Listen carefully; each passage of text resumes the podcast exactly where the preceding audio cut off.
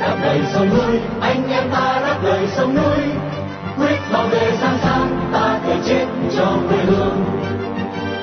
Đây là đài phát thanh đáp lời sông núi, tiếng nói của những người Việt tha thiết với tiền đồ tổ quốc và hạnh phúc của toàn dân do lực lượng cứu quốc thực hiện, phát thanh mỗi ngày từ 7 giờ 30 đến 8 giờ tối giờ Việt Nam trên làn sóng ngắn 9.670 km chu kỳ. Vân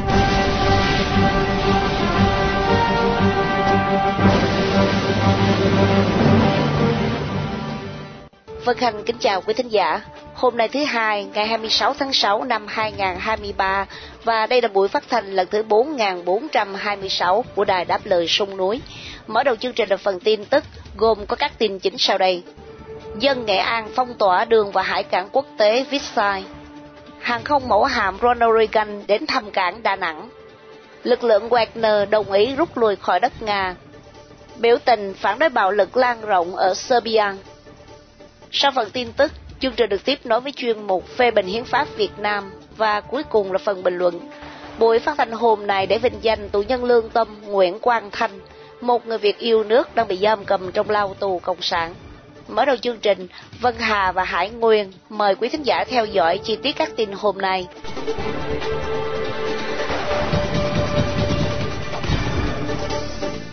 Người dân xã Nghi Thiết, huyện Nghi Lộc, tỉnh Nghệ An trong mấy ngày qua đã tiến hành ngăn chặn xe tải vào hải cảng quốc tế Vissai nhằm phản đối những vấn đề về giải tỏa các căn phố, tái định cư và lo ngại về môi trường. Cần biết cầu cảng Vissai số 1 được vận hành từ tháng 10 năm 2017 để vận chuyển xi măng của công ty Sông Lam đến các vùng trong nước và xuất cảng. Đến giai đoạn 2, cụm cảng này đang xây dựng thêm hai bến cảng tổng hợp để trở thành một cảng biển quốc tế đa dụng. Với báo chí lề đảng vào hôm qua 25 tháng 6 cho biết, đến trưa cùng ngày có rất nhiều người dân địa phương, trong đó có cả trẻ em, dựng lều bạt, ngăn chặn không cho xe tải ra vào khu vực con đường chính dẫn vào cảng Vitsai, đóng ở xã Nghi Thiết. Việc người dân chặn xe đã khiến những chiếc xe chở xi măng từ huyện Đô Lương phải nằm dài trên đường. Trước đó vào ngày 23 tháng 6, nhà cầm quyền địa phương và công ty Sông Lam đã mở cuộc đối thoại với người dân. Người dân nhắc lại lời hứa hẹn trợ giúp xây nhà văn hóa của nhà cầm quyền cho xóm Hải Thịnh từ năm 2017 đến nay vẫn chưa được giải quyết. Nhà văn hóa của xóm hiện đang trong tình trạng xuống cấp và quá chật hẹp. Nhiều gia đình đang mòn mỏi di rời và tái định cư. Cuộc sống của họ gặp nhiều khó khăn khi phải giữ nguyên hiện trạng nhà cửa xuống cấp, không thể sửa chữa và sống quá gần khu vực trạm nghiền xi măng. Nhiều hộ dân xóm Hải Thịnh phản ảnh lên nhà cầm quyền về ô nhiễm môi trường khi công ty Sông Lam đang xây dựng bến bãi chứa than ở vùng cảng tổng hợp. Chiếc hàng không mẫu hạm Mỹ Ronald Reagan đã đến Đà Nẵng vào hôm qua 25 tháng 6. Trong chuyến viếng thăm đã lên kế hoạch từ trước, đánh dấu lần thứ ba một mẫu hạm Mỹ đến thăm Việt Nam kể từ năm 2018. Đại sứ Hoa Kỳ tại Việt Nam, ông Mark Knapper, cho biết là Hoa Kỳ rất vinh dự khi có cơ hội làm việc cùng các đối tác Việt Nam tại Đà Nẵng để đón mẫu hạm Ronald Reagan và hải đội tác chiến CSG-5. Chuyến thăm này đánh dấu một dịp đặc biệt khi hai nước kỷ niệm 10 năm quan hệ đối tác toàn diện, thể hiện cam kết chung của hai nước hướng tới một tương lai thịnh vượng và an ninh. Đô đốc Patrick Hennepin, người cầm đầu hải đội này, cho biết thêm là rất vui mừng khi đến Việt Nam. Những chuyến viếng thăm này giúp thúc đẩy quan hệ đối tác và củng cố cam kết khi ứng phó với những thách thức chung trong lĩnh vực hàng hải.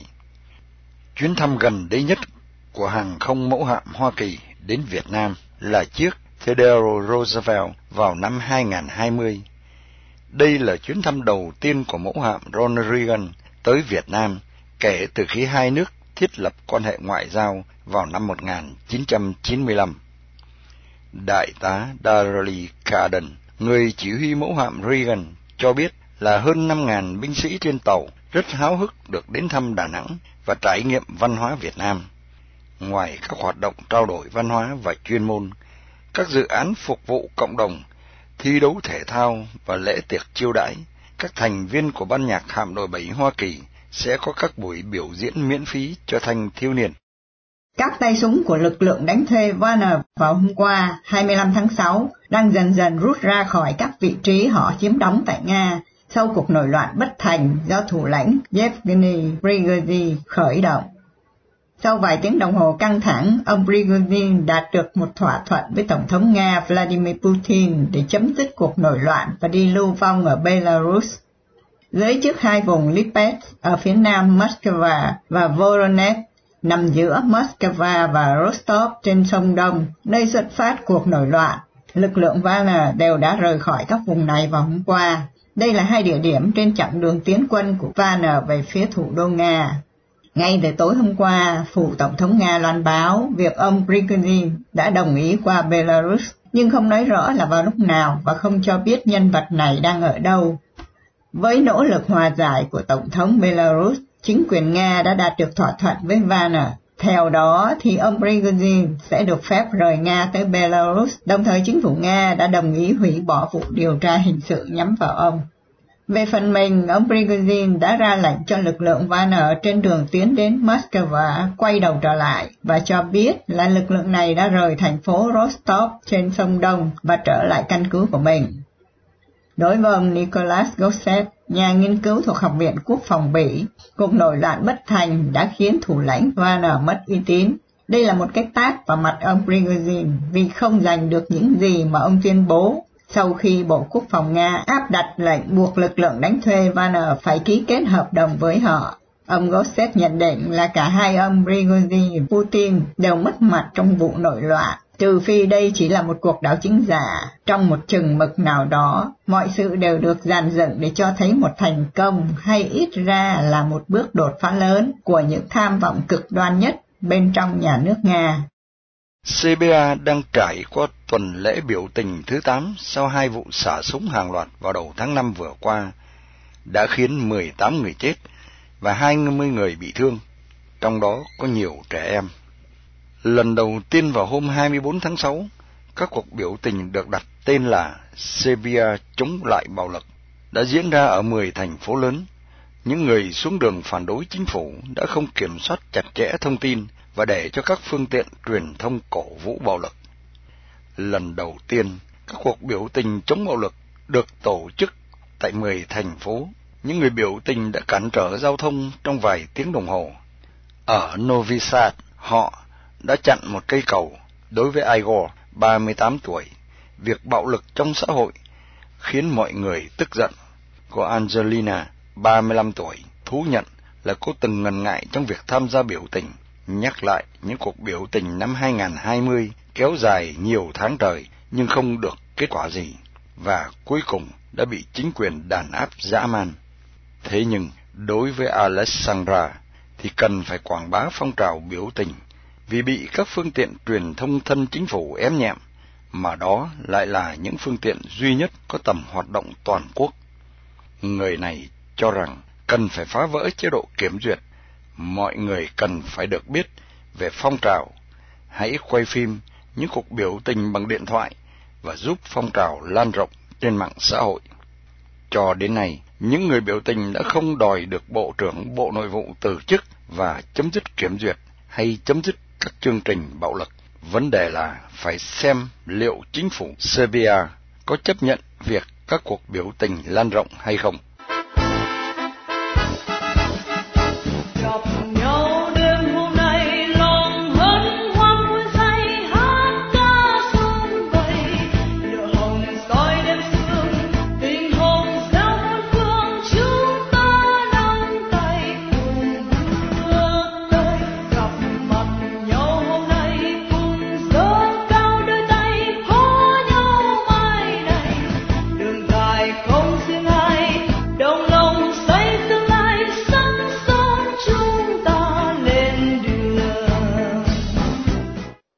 Quý thính giả, hiến pháp là luật nền tảng hay nôm na là luật mẹ của tất cả mọi luật pháp trong một nền dân chủ hiến định pháp trị và đa nguyên. Bản Hiến pháp 2013 của Cộng sản Việt Nam có nhiều khuyết điểm quan trọng mà chúng ta cần thảo luận để góp phần cho công tác xây dựng một bản hiến pháp dân chủ chân chính cho giai đoạn hậu Cộng sản. Đây là mục tiêu của chuyên đề phê bình hiến pháp Việt Nam do Đài Phát thanh Đáp lời sông núi chủ trương. Tuần này, mời quý thính giả theo dõi phần phỏng vấn luật sư Lưu Tường Quang về đề tài từ Hiến pháp 1946 đến Hiến pháp 2013, một kế hoạch lừa đảo quy mô của Đảng Cộng sản Việt Nam trong lĩnh vực đất đai. Xin mời anh Quang Nam. Quang Nam xin à, kính chào tái ngộ luật sư à, Lưu Tường Quang trong à, tiết mục phê bình hiến pháp Việt Nam vào tuần này.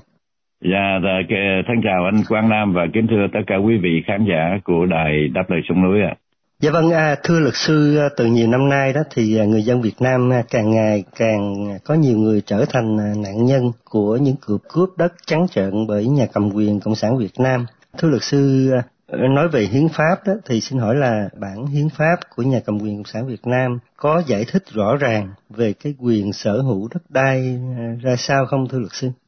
À, thưa anh à, thì cái điều đó tất nhiên là có nhưng mà trước hết để chúng ta ờ, lướt qua một vài cái diễn tiến rất là quan trọng ra xảy ra à, tại Cộng hòa xã hội chủ nghĩa Việt Nam trong khoảng 10 năm gần đây đó. Thì cái, trong cái vấn đề tranh chấp đất đai đó thì nó xảy ra tại bất cứ quốc gia nào tại bất cứ xã hội nào. Nhưng mà phần lớn đây là những cuộc tranh chấp cá nhân giữa cá nhân với cá nhân và được giải quyết bằng những cuộc thương lượng giữa đôi bên. Trong trường hợp bế tắc thì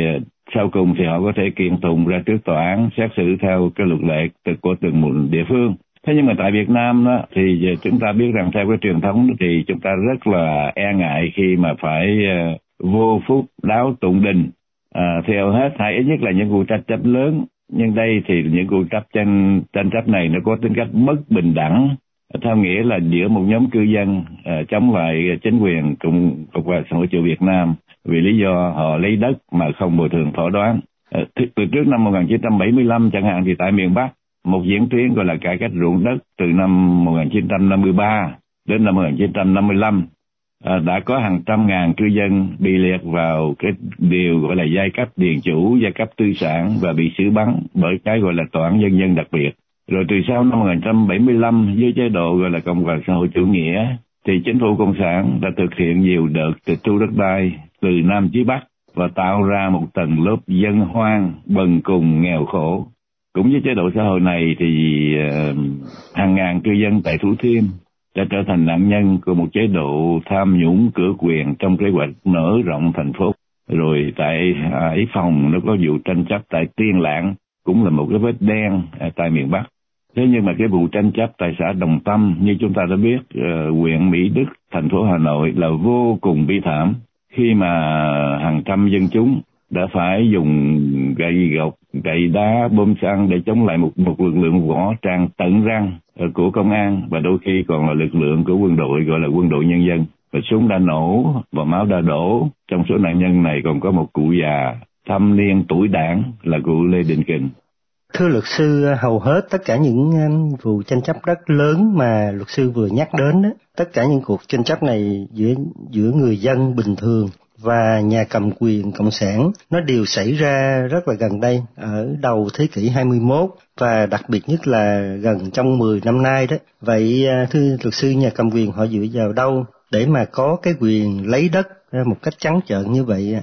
À, thưa anh Quang Nam, ờ, đó là cái luật đất đai được ban hành năm 2013 và tất nhiên là luật này lấy cơ sở pháp lý từ Hiến pháp năm 2013. Cái điều 53 của Hiến pháp Cộng hòa xã hội chủ nghĩa Việt Nam năm 2013 đã quy định và tôi xin trích dẫn là đất đai, tài nguyên nước, tài nguyên khoáng sản, nguồn lợi vùng biển, vùng trời, tài nguyên thiên nhiên khác và các tài sản do nhà nước đầu tư quản lý là tài sản công thuộc sở hữu toàn dân do nhà nước hoặc đại diện sở hữu chủ và thống nhất quản lý. Đây là chính sách cơ bản mà Cộng sản Việt Nam cũng như Cộng sản Tàu đã coi là cái chính cốt lõi của họ và cái điều 54 của Hiến pháp 2013 còn nói rõ hơn như sau. Đất đai là tài nguyên đặc biệt của quốc gia, nguồn lực quan trọng phát triển đất nước, được quản lý theo pháp luật. Tổ chức, cá nhân được nhà nước giao đất cho thuê đất, công nhận quyền sử dụng đất. Người sử dụng đất được chuyển quyền sử dụng đất, thực hiện các quyền và các nghĩa vụ theo quy định của đất, của luật. Quyền sử dụng đất đai được pháp luật bảo hộ nhà nước thu hồi đất do tổ chức cá nhân đang sử dụng trong trường hợp thật cần thiết và do luật định vì mục đích quốc phòng, an ninh, phát triển kinh tế, xã hội và lợi ích quốc gia công cộng. việc thu hồi đất đai phải công khai minh bạch và được bồi thường theo quy định của pháp luật đó đó đó là cái vấn đề lý thuyết trong thực tế thì nó không xảy ra như vậy cho nên vì lý do nó có sự những cái sự tranh chấp thưa anh Văn Nam. Dạ vâng à, thưa luật sư. À, như vậy đó họ đã từng giấu giếm bộ mặt thật như thế nào? Và và tại sao họ phải làm như vậy thưa luật sư? Dạ, cái câu hỏi này nó rất là quan trọng thưa anh Văn Nam, tại là tại vì à, dạ, chúng ta thường nói đến cái ờ, hiến pháp năm 2013 thì cái quyền sở hữu đất nó không có mà nó chỉ có quyền sử dụng đất. Thế nhưng mà nếu chúng ta đi ngược dòng thời gian vào cái thở sau Thế chiến thứ hai mà nhìn vào cái hiến pháp đầu tiên 1946 của ờ, Việt Nam Dân Chủ Cộng Hòa lúc bấy giờ đó thì chúng ta thấy rõ rằng cái bộ mặt thật đã được ta bị che giấu một cách rất là kỹ lưỡng Ờ, mà sự uh, che giấu nó đã hiện ra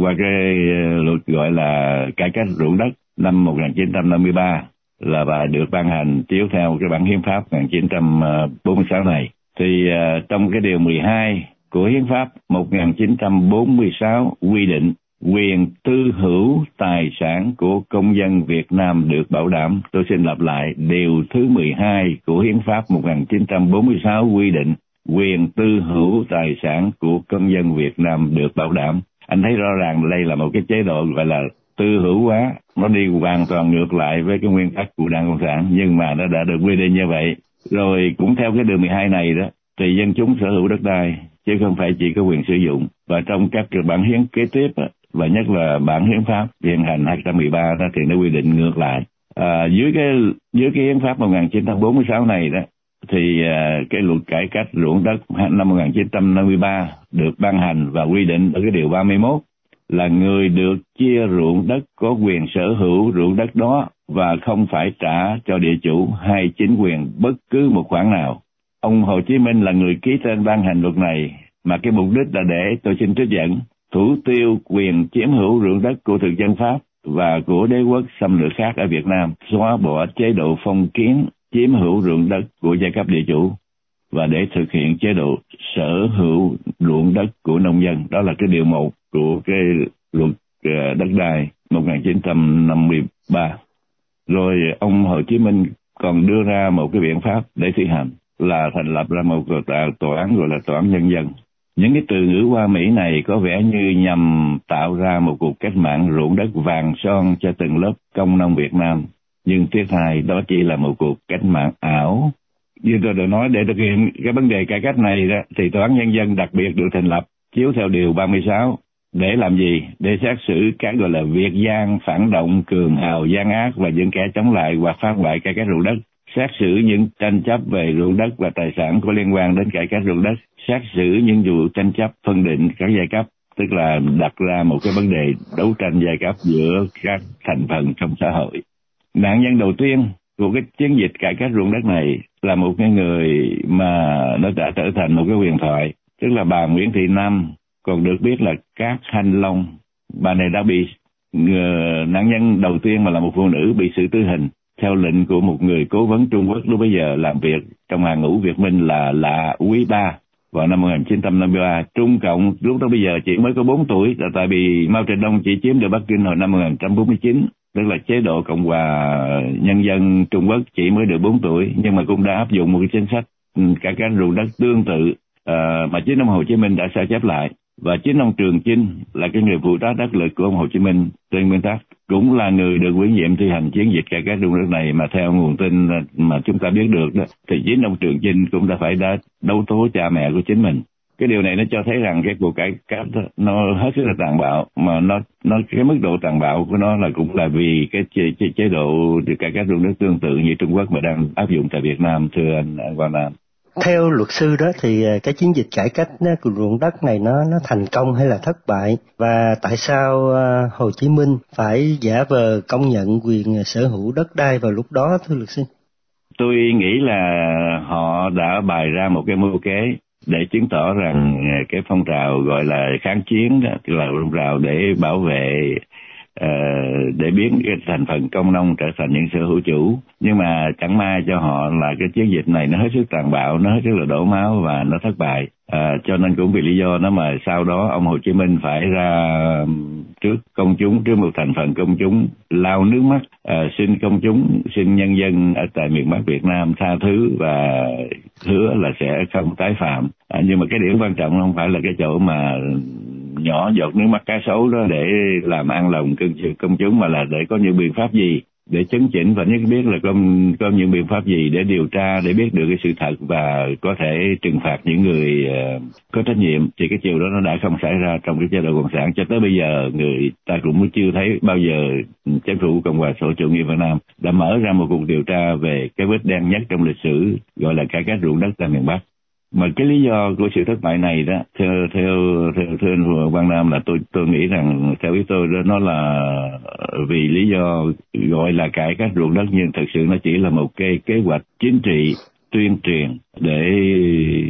bắt đầu một cái cuộc cộng sản hóa trong cái tiến trình cộng sản hóa Việt Nam. Nhưng mà bắt đầu bằng một cái một cái một cái chế độ gọi là có thể gọi là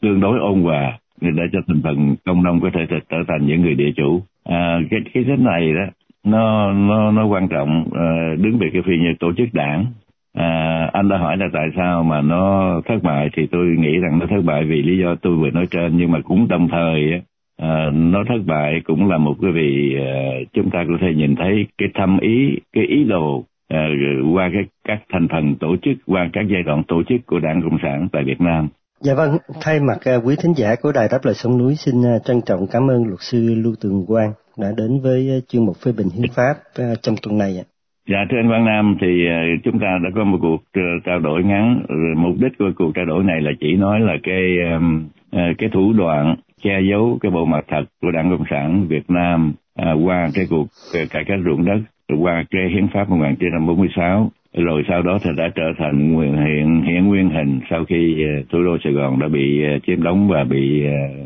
bị sụp đổ. Cái bài này thì chúng ta không có cái ý định là chúng ta sẽ so sánh cái phần cải cách ruộng đất tại miền Nam cũng như tại miền Bắc. Tuy nhiên nói một cách ngắn gọn đó thì ở tại miền Nam đó, cái vấn đề cải cách ruộng đất đã được xảy ra một cách ôn hòa, không đổ máu và có hiệu quả. Ngay từ cái thời của Tổng thống Ngô Đình Diệm thì cũng đã có những cái bước đầu cụ thể Ờ, nhưng mà một cách rõ rệt nhất là cái cuộc cải cách ruộng đất ờ, theo cái hiến pháp 1967 của Việt Nam Cộng Hòa do cái luật gọi là người cài có ruộng vào năm 1970 của Tổng thống Nguyễn Văn Thiệu có lẽ trong tương lai một lúc nào đó nếu mà có cơ hội thuận tiện thì chúng ta cũng sẽ đi vào chi tiết của cái cuộc ờ, cải cách ruộng đất tại miền Nam. À, xin cảm ơn anh Quang Nam và kính chào tất cả quý vị khán giả của đài đáp lời sông núi ạ. À. Dạ vâng, xin cảm ơn luật sư lời sông núi.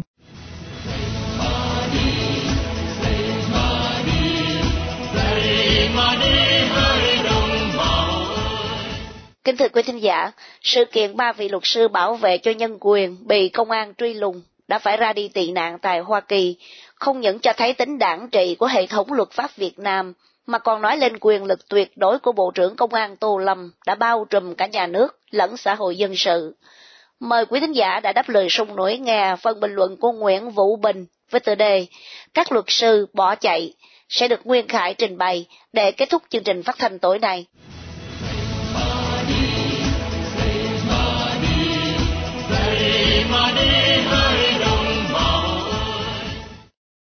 Vụ việc ba luật sư tham gia bảo vệ thân chủ vụ án Thiền Am bên bờ vũ trụ, gồm luật sư Nguyễn Văn Miến, Đặng Đình Mạnh, Đặng Kim Lân xuất hiện ở Hoa Kỳ mới đây đã gây xôn xao dư luận và cộng đồng mạng.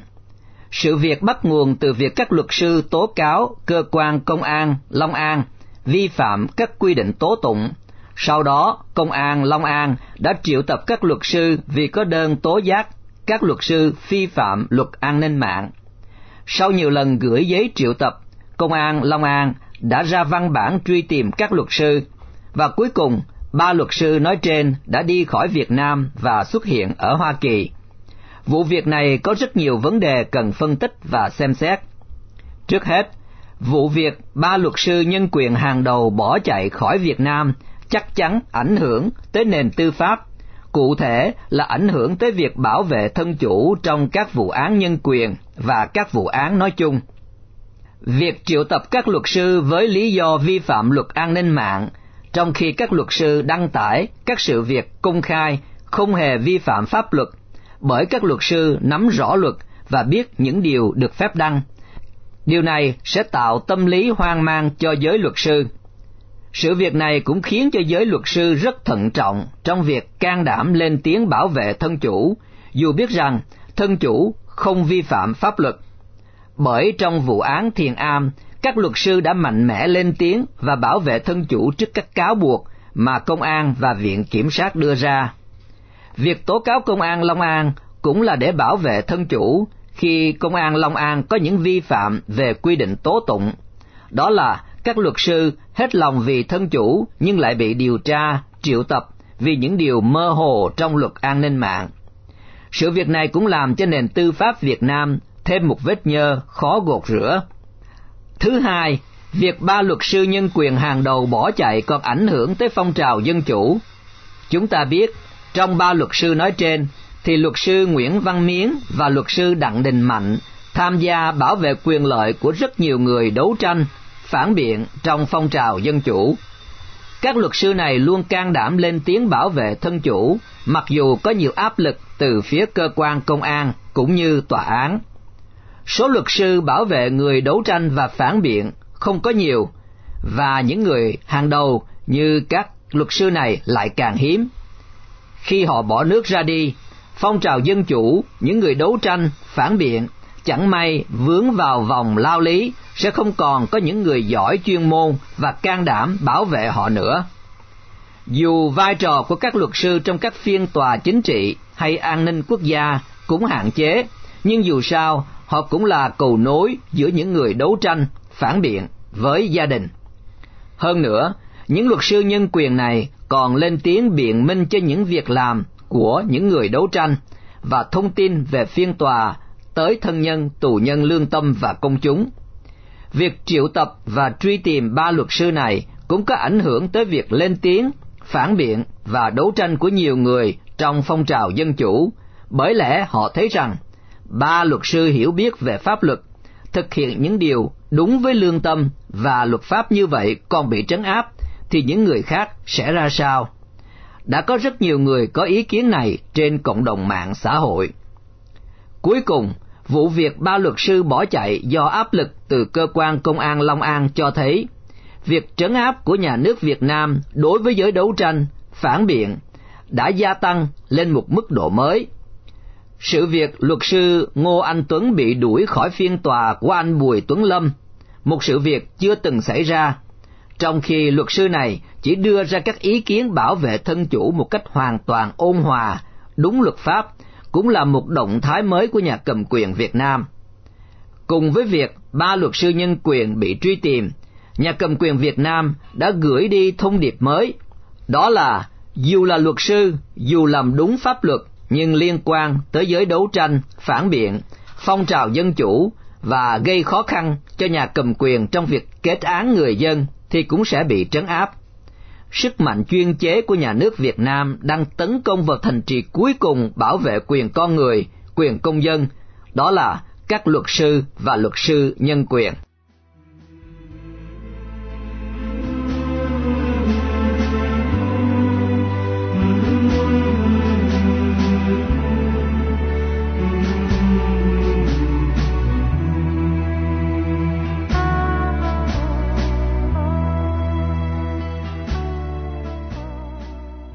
Trước khi chia tay trong buổi phát thanh tối nay, kính mời quý thính giả cùng đã đáp lời sông núi nhớ đến anh Nguyễn Quang Thanh, sinh năm 1983, bị bắt ngày 16 tháng 2 năm 2017 với bản án 14 năm tù giam. Một tù nhân lương tâm đang bị bạo quyền Việt Nam giam cầm trong ngục tù vì lòng yêu nước, lẽ phải và sự đóng góp tích cực vào tiến trình dân chủ hóa Việt Nam.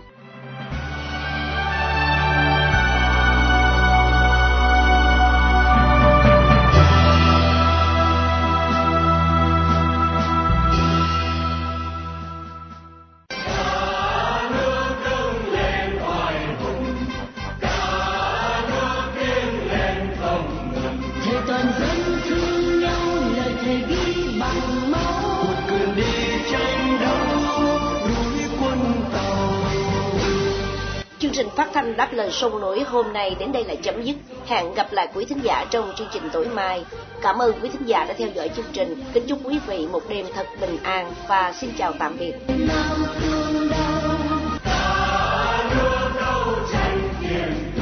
vì tình yêu